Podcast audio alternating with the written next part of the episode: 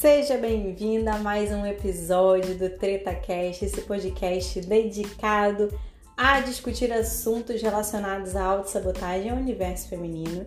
E eu quero aproveitar que ainda estamos no mês de março e compartilhar com você um trechinho da minha participação no programa Link no quadro Mais de Si, que é feito também em parceria com a Rádio Vicuda, onde nós discutimos o Dia Internacional da Mulher e as questões relativas ao feminismo, mas principalmente a questão de como que as nossas narrativas impactam no nosso presente, impactam na nossa vida, como que a forma com a qual eu decido narrar o meu passado, narrar as minhas histórias, as minhas experiências, elas impactam a minha emoção, impactam também na forma como eu vejo a vida, na forma como eu encaro o mundo e também o quanto que é urgente ainda nos dias de hoje nós discutirmos sim o feminismo, nós discutirmos sim a violência contra a mulher,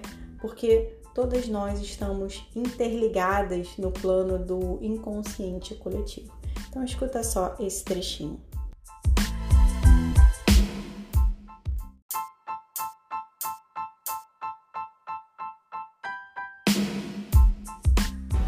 Aconteceu com a gente aconteceu. Isso. Como é que, como é que a gente falou? Não, Não, tem dá como desacontecer os acontecimentos acontecidos. né? Exatamente. Então esse aqui já virou o nosso, Lema. o nosso bordão, a nossa maluquice aqui, a nossa piração, mas que tem um. Não é um fundo de verdade, é a verdade. O que aconteceu, aconteceu.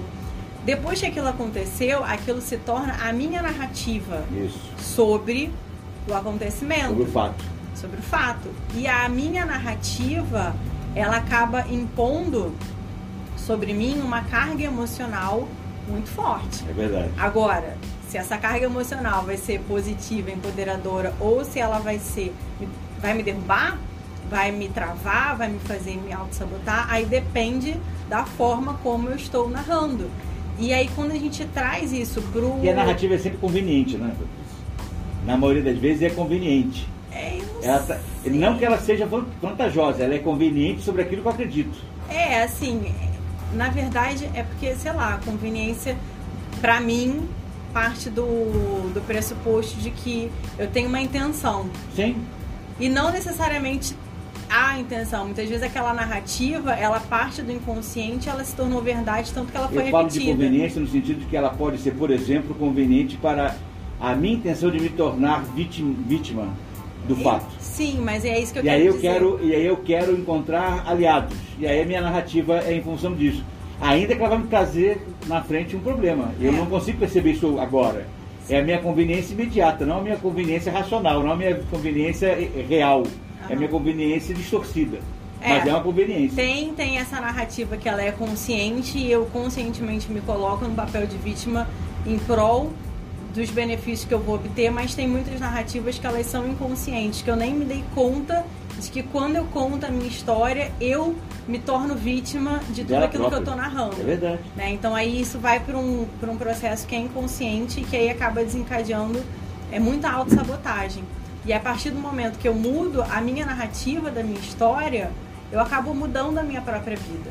Então isso é importante a gente se dar conta. E se até esse momento você narrou a sua própria história desse ponto em que você foi vítima de tudo aquilo que aconteceu, a partir de agora você pode começar a mudar. Você pode começar a aprofundar e perguntar: tá, mas o que mais que é de interpretação que eu posso colocar nesse fato?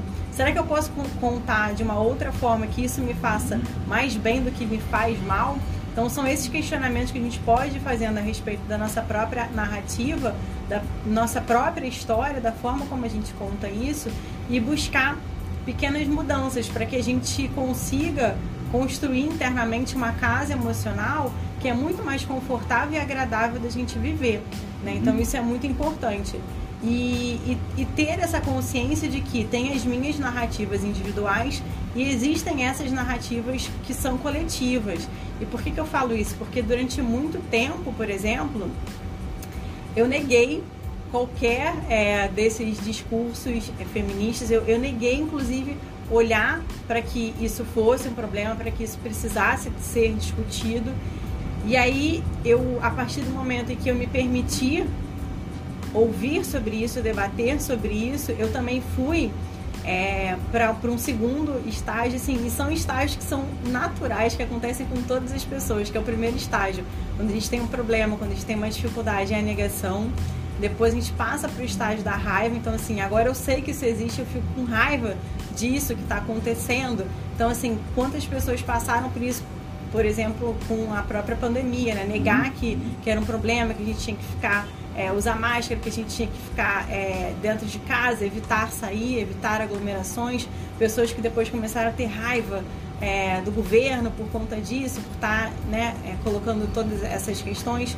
Enfim, então eu passei por um momento de, de negar que aquilo era um problema, que, que sim, que as mulheres elas ainda é, sofrem uma taxa absurda de feminicídio, de violência doméstica, no aumento, é, o aumento ano passado, entre março e abril, no estudo feito da cidade de São Paulo, revelou que um aumento de 41,4% da taxa de homicídio, de feminicídio, né? então de violências contra mulheres, de assassinatos de mulheres durante a pandemia. E durante muito tempo eu neguei que isso fosse um problema.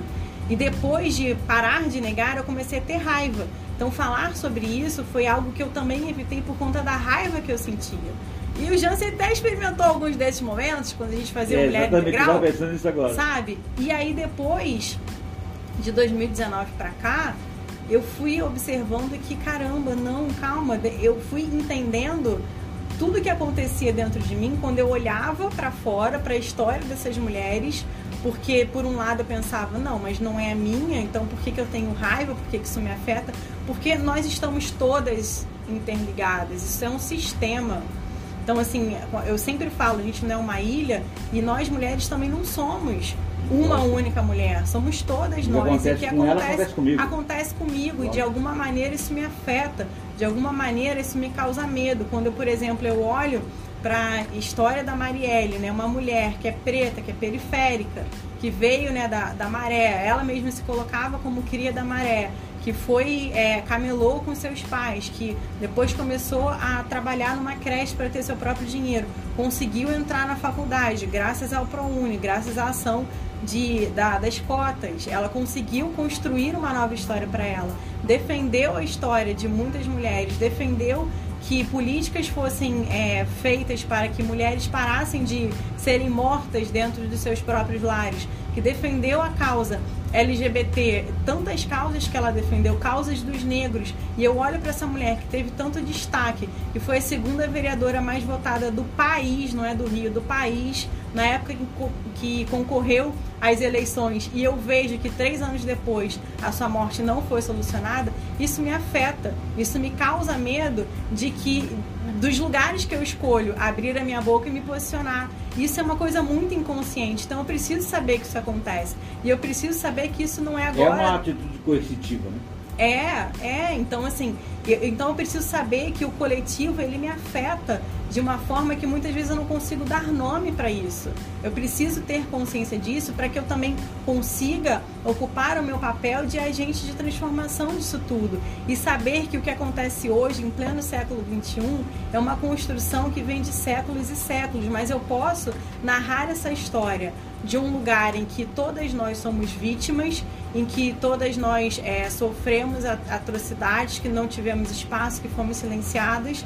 Fomos tudo isso sim, mas eu também preciso olhar para a história de tantas mulheres que muitas vezes essas histórias não foram contadas, mas de mulheres que sempre estiveram à frente de seu tempo. As sufragistas que lutaram pelo direito do voto, o dia 8 de março, que a gente comemora hoje, que a gente ganha presente, flores, bombons, jantares especiais, vem do início do século XX, em que mulheres estavam. E não é só o, o incêndio que ocorreu na fábrica de tecidos e que 125 mulheres morreram queimadas por conta desse incêndio, não vem só dali, vem de antes disso, de pelo menos 4, 5 anos antes disso, em que mulheres já se organizavam para combater a fome na Rússia, por exemplo, no Império Russo, para combater a fome, para combater é, o, o direito, para lutar pelo direito ao voto, pelo direito de serem empregados, pelo direito de ganharem uma remuneração equiparada com os homens que trabalhavam nas fábricas também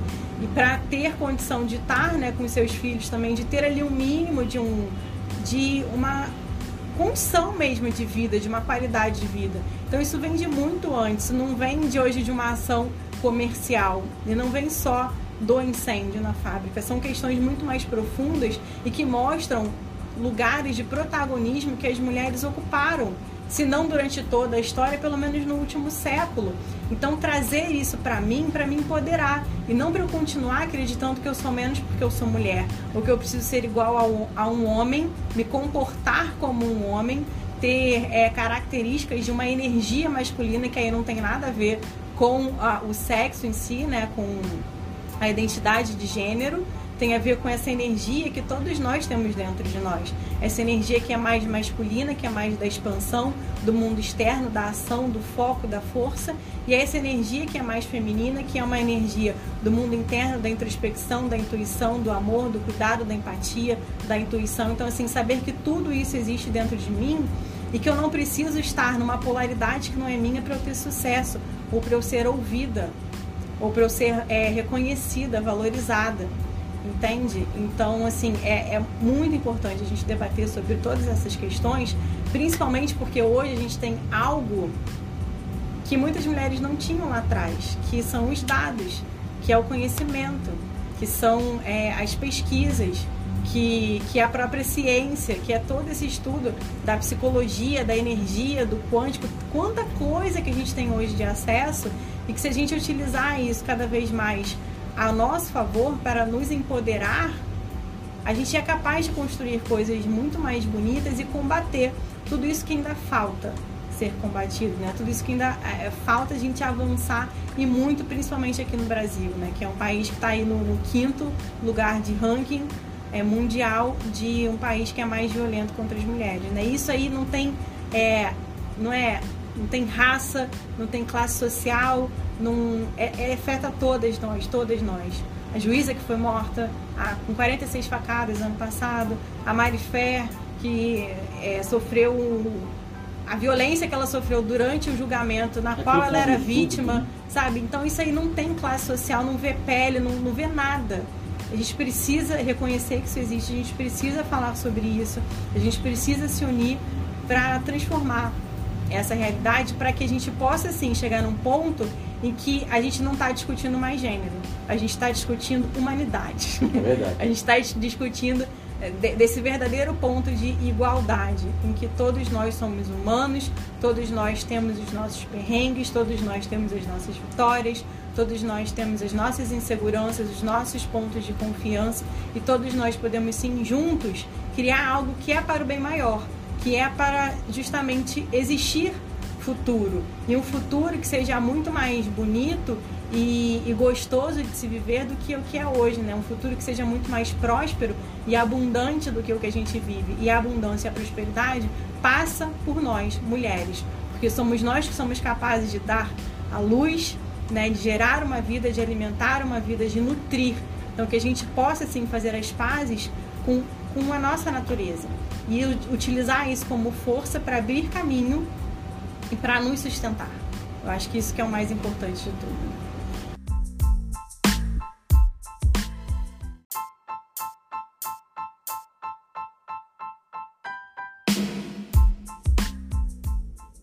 Eita, é treta atrás de treta, não é mesmo?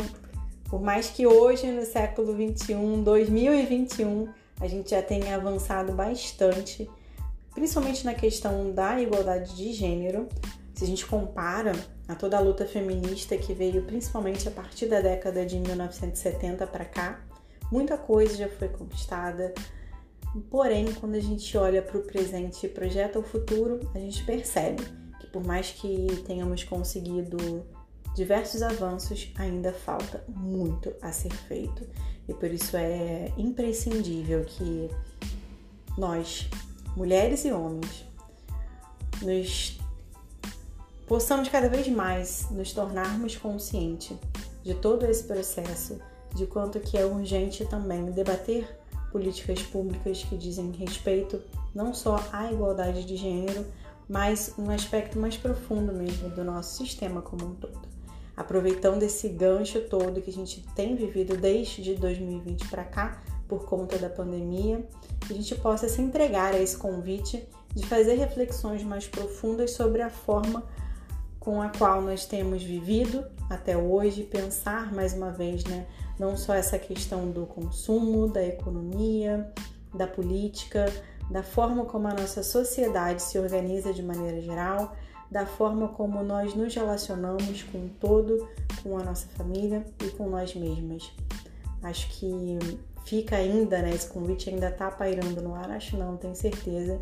E eu espero que a gente possa se render a esse convite e fazer essas reflexões para que a gente possa passar por esse momento de uma vez por todas, se assim for possível, se cada um, se cada uma de nós atender esse chamado, a gente consegue acelerar esse processo, não é mesmo?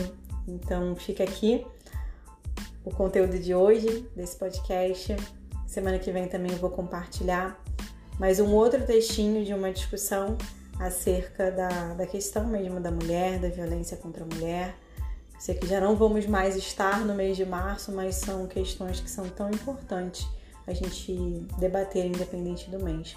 Também quero te agradecer a sua presença aqui, a sua audiência aqui no TretaCast e te informar que o TretaCast ele vai passar por reformulações, vai passar por reformulações enquanto eu estruturo essa reformulação que eu acredito que vai ser bem interessante para você, que vai gerar ainda mais valor para você. É, enquanto essa alteração não, não ganha mundo, enquanto eu ainda estou na estruturação, na organização de todo esse processo, eu vou continuar compartilhando aqui com você trechos mais é, enxutos sobre autossabotagem, também sobre o nosso universo feminino.